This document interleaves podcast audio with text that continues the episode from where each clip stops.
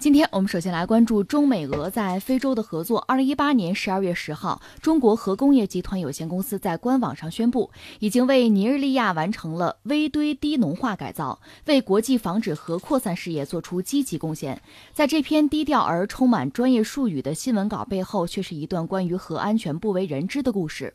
二零一八年十月到十二月，中美俄等国联手。成功从尼日利亚转移出一批高浓度核材料，使其免于落入恐怖分子之手。美国提供主要经费与安保，俄罗斯的公司出飞机与存储容器，中国则为尼日利亚进行微堆低浓化改造，并且负责接收转移后的高浓油。尽管两国存在着贸易摩擦，但是在拥有共同利益的核安全等领域，双边以及多边合作并没有受阻。那这个事情其实没有相关媒体报道，我们还真是不了解。呃，要聊或者说要评价这个事儿，咱们把这个事情得先说清楚。呃，大家明白这事儿是发生在尼日利亚那儿的一个大学，它实际上手头有一个堆，就反应堆啊，当然是这种所谓微堆，很小的一个东西，它实验用的。只不过呢，它技术不行，它用的燃料是这种高纯度的高浓缩铀。这个东西其实以前我们也经历过。就是我们这个燃料用武器级的油，这是有过的。只不过中国现在技术很发达，这种民用堆、这种小型的微堆呢，我们可以使用那种低浓度的了。那你说高和低有什么不同呢？其实高浓度的，首先它成本会高，另外呢，如果这个东西被恐怖分子掌握了，会带来非常大的麻烦。当然说，呃，尼日利亚这个堆本身因为它很小啊，所以它整个从量上并不多，一公斤左右吧。这个东西不足以任何人，你就给这个核大国哈，它也不足以用这点材料去制造一枚真正的核弹，就是核爆炸、链式反应核弹，它制造不出来。但是它可以制造脏弹。所谓脏弹呢，就是因为它本身是一种放射性的材料，是吧？把它和这炸药。放在一起，最后爆炸之后，可以在相当的区域内呢形成也是带有放射性的污染，但是呢，它不会是这个链式反应的核爆炸，不是真正的核弹，但是脏啊，就是污染嘛，叫脏弹。但是你想，对恐怖分子来讲，什么核呀、脏啊，如果对他来讲有意义的话，他会用。所以这种高纯度的、就高浓度的这个浓缩铀呢，实际上对整个世界来讲，其实大家用起来都要很小心。远的不说，当年苏联解体的时候，就苏联的核武库、苏联本身的很多核机构，他们的安全能不能得到保障？是不是会出现核扩散？这个大家都高度的紧张。甚至你说乌克兰，乌克兰不是不想要核弹吗？那个核武器怎么销毁？这大家都非常紧张，就是这个道理。那这次事儿出在尼日利亚，他那个大学呢，等于说要进行一个改造。这个改造谁完成呢？等于说中国出技术，中国没有出钱，中国出技术。呃，人，我们帮他把这个东西完成，完成就是把他原来的那个，呃，燃料棒嘛，把它卸出来，那是这个高浓度的，然后换上这个低的，用我们的技术改造了之后呢，换上这种低浓度的，就是燃料。这个燃料就是算恐怖分子拿到手，一般说来也不会产生太大的威胁吧？是这个事儿。这个事儿呢，就是美国掏钱，掏大概整个需要五百五十万，美国掏了四百三十万，剩下的钱呢是挪威和英国。是这样的，当然美国说是提供保护什么的，真正的保护，人家尼日利亚是一个主权国家，那保护是很有限度的。那俄罗斯呢？俄罗斯出了两样东西，一架飞机安幺二四大飞机哈，另外是什么呢？出了一个就等于说是一个一个装置，就是中国人把这东西卸出来装哪儿？它有放射性啊，它需要带有这种屏蔽的，就把这东西安全的放起来，一个保险箱吧，三十吨，这个大东西是俄罗斯提供的。挺憨实的一个东西，这样就等于说是三大国，呃，同心协力，确保这个事情安全的完成。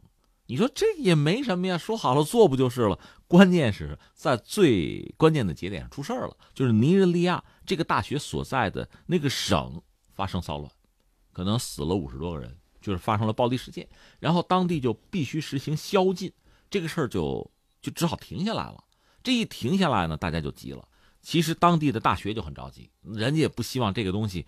假设真的是能招恐怖分子过来的话，那你想是什么后果？这几个大国也急了，说这么拖下去，你拖的时间越久，麻烦越大。那么在尼日利亚有什么组织对这东西感兴趣呢？伯克圣地，那是货真价实的恐怖组织，而且在美国那也是上了他的榜的，所以这个事情就成了千钧一发了，就确实成了在当时。非常要命的一个事儿，让人觉得惊心动魄。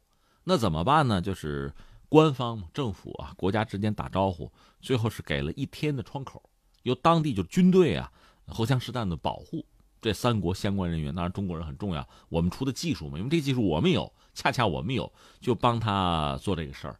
嗯，他在六米深那个地方把他的燃料棒卸出来，装到这三十吨的这个保险箱里拿走，然后给他换上这个低浓度的东西。人家那个东西你还得确保人家很正常的运行吧，没问题，一切 OK。然后，哈哈，这个对我们河北石家庄的听众可能你要知道一下，那架安幺二四，安幺二四在我们河北石家庄那个机场是降落过的，对吧？这次我记得当年我们向土耳其出口什么那个。轻轨啊，还是什么城际之类的车，都是从石家庄过去的。这次，呃，俄罗斯那安幺二四上面带着三十吨的那个保险箱吧，里边就是这个高浓度的这个就是浓缩铀吧。这个东西恰恰是在石家庄落的地，然后从这儿又到了北京。这个东西理论上可以继续利用的，就是有一些核电站可以继续使用这个东西，浓度比较高嘛，就是纯度比较高，还能再用。呃，但是这个事儿本身啊，一直到这东西到了中国。应该说算是大家松口气，放心了。这个事儿就是说清楚了，所以这是大国合作、多国合作完成的一个一度让人觉得惊心动魄、很紧张的一个事情。那这个事儿下面就是感慨一下几点感慨吧。一个感慨是什么呢？就是随着中国的发展吧，就是你你愿意不愿意，很多国际义务你真的得承担。你像这次尼日利亚这个东西，它这个堆这个小很小的一个堆，我们有这个能力，所以最后呢，你看三家。这就是所谓有钱出钱，有力出力。对我们来讲，我们这回是出动的是技术，实际上是人。俄罗斯呢不出别的，就把这个工具解决了。美国呢说实际上出钱，另外还搭着挪威还有英国，嗯，把这个事情就做成了。如果这个事情不做的话，很可能对尼日利亚也好，对相关国家吧，周边很多国家，甚至对整个世界都可能产生威胁。那个伯克圣地，我记得他是效忠两次宣誓效忠 IS 了，就是伊斯兰国。那最后它会带来什么后果，真的就就不可测了，这是非常可怕的一个事情。但是由于大国联合出手吧，这个事儿最终是比较好的解决了。呃，那由此我们就说第二点哈，你看今天大国的博弈啊是非常激烈的。实话实说，在特朗普上台之后啊，二零一八年真的是这个没消停过，一直在折腾，就是多国之间的博弈，中美之间是贸易问题。那你看，美国和欧盟之间贸易问题搞得也是不亦乐乎。另外呢，西方和俄罗斯之间是一系列的矛盾和摩擦，围绕着中东呢，多方博弈也一直没有停，天天是刀光剑影。就在这么一个混乱的局面下，那你说这个国家之间、大国之间，那不真的就是敌对状态，不就成了冷战了吗？呃，你也不能说不是这个冷战啊。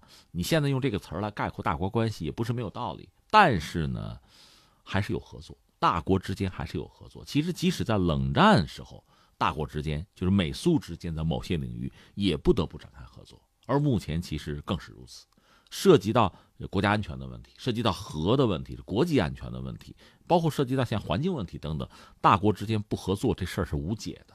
所以，嗯，不管你愿不愿意，捏着鼻子，有的时候该做这事情也得做。尤其是美国，美国实际上在核问题上对中俄是有看法、有态度的。特朗普上来之后呢，有一系列的不利于大国合作的这个举措，有一些决断。但问题在于事到临头，你怎么着？你不就出点钱吗？你那钱给别人能办事吗？办不成，还得是大国合作。所以这个事情，我想呢，对整个世界是一个提醒，对美国来讲，其实也是一个提醒。好在对他来讲，这算是经验。而不是教训。呃，有一个细节，就是在本次联合大抢救之前，在去年的十月份，美国能源部呢曾经对中国的核电技术发布了禁令。而在刚才说到的尼日利亚行动开始几个小时之前，美国总统特朗普呢还提出要不顾中俄反应，扩充美国的核武库。对此呢，俄罗斯的卫星通讯社有一段这样的评价，说个别国家的孤立主义和狭隘利益思想不太适合当今这个复杂而。而又并不总是安全的世界，我觉得他们说的是对的。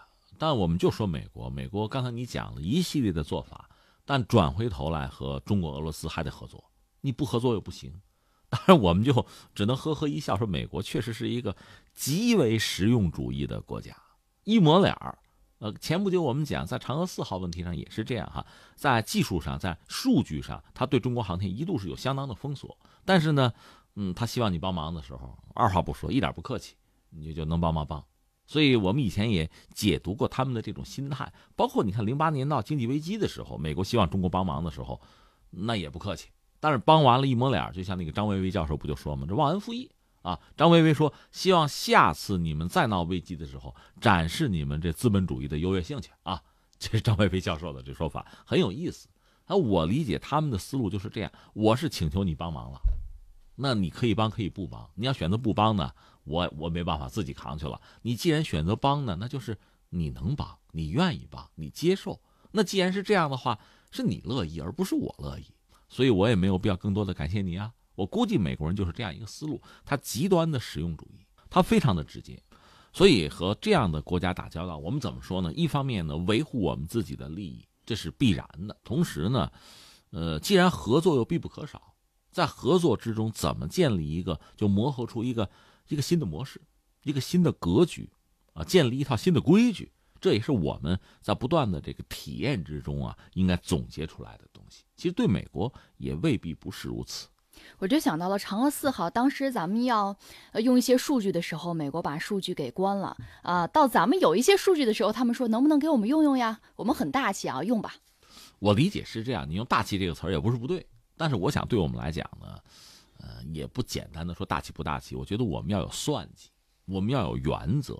如果我们合作做这个事情，我认为一个呢，确实是展现我们的形象。这个形象不但是对美国人，对整个世界，对其他国家，其实，呃，这个展现是有必要的。那另一方面呢，这种合作本身恐怕也是让对方逐渐的意识到，这个合作伙伴也好，对手也好，他的重量级，他的能力，还是要意识到这个东西。所谓合作，合作，那只能是在双方吧。你看，一个呢是能力接近，或者说在某一个领域双方相互需要；再就是有共同的目标，而且在手段上双方也不是互相排斥，就是有一系列先决条件的情况下，合作才能够达成。这个我们要看到。呃，另外总的来说呢，经过这么多年的博弈吧，其实封锁我们的东西啊，禁运的东西，往往我们做的就就特别强。真是这样的，呃，而美国呢，一贯还是认为，比如中国在某个领域窃取它的技术啊什么的，其实这是很搞笑的一个事情。现在也是这样，即使在双方在做贸易的这个对话谈判的时候，美国也一再指责中国什么什么知识产权问题之类的东西哈。你真要说知识产权一类的问题，也未必没有，中国可能有，美国也不少。你就说高通和苹果这里边，其实你要念叨念叨，这里边故事也很多。所以这个问题有的话，那大家想办法解决。其实，大家可以找到共同点，找到交集，呃，找到相互都能接受的这个共识，哈，达成一定的目标是可以的。如果相互的指责啊，或者说什么脱钩啊、限制啊，其实未必是一个最好的选择。就说美国人，这未必是很明智的做法。更何况，就是谁没求别人的时候啊？对吧？你一抹脸儿，现在 你就希望中国给帮忙了。那中国显然在这个，你说博弈也好，合作也好，在这个过程之中，逐渐的在掌握我们的主动权。所以我个人以为呢，呃，一个是绝不能关上合作的大门，嗯，我不理你们，我自己玩，这就愚蠢了。不但另一方面，肯定我们要有我们的底线，也不是你要什么我就答应什么的。